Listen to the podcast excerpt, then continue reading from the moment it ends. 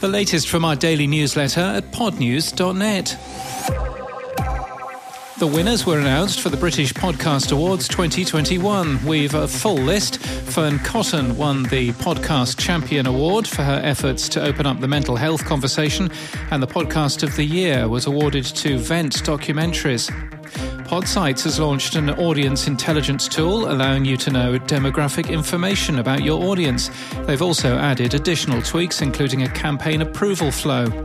Stony Brook University's Podcast Fellows course has unveiled new guest lecturers. Omny Studio has shared a number of feature updates for July.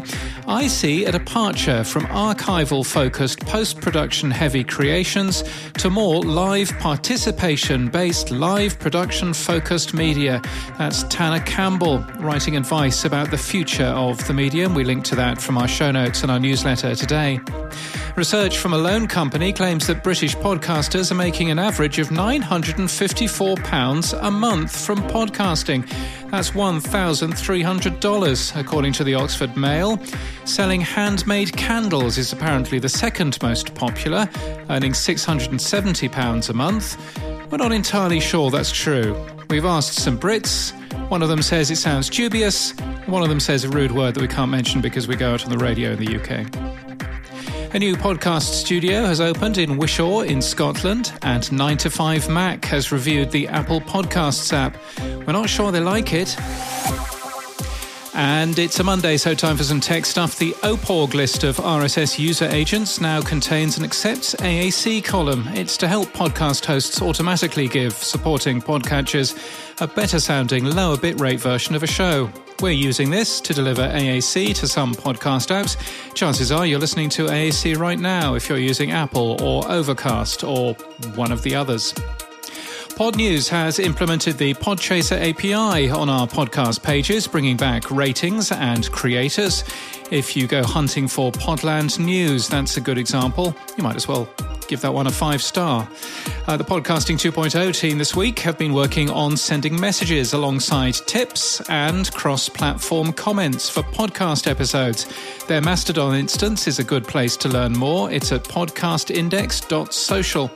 And there should be a new Podcast Index website shortly, too.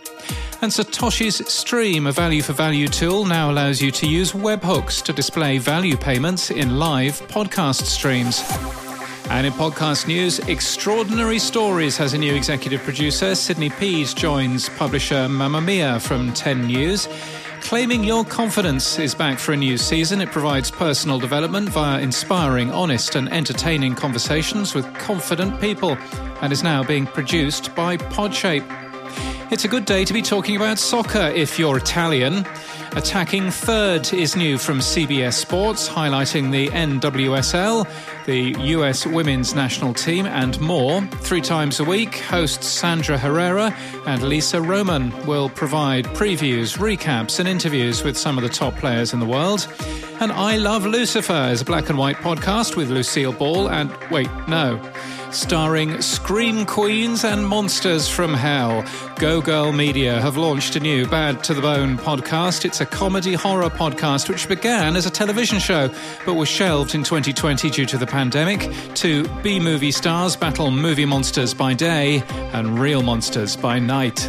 And that's the latest from our newsletter. For all the links, we're at podnews.net.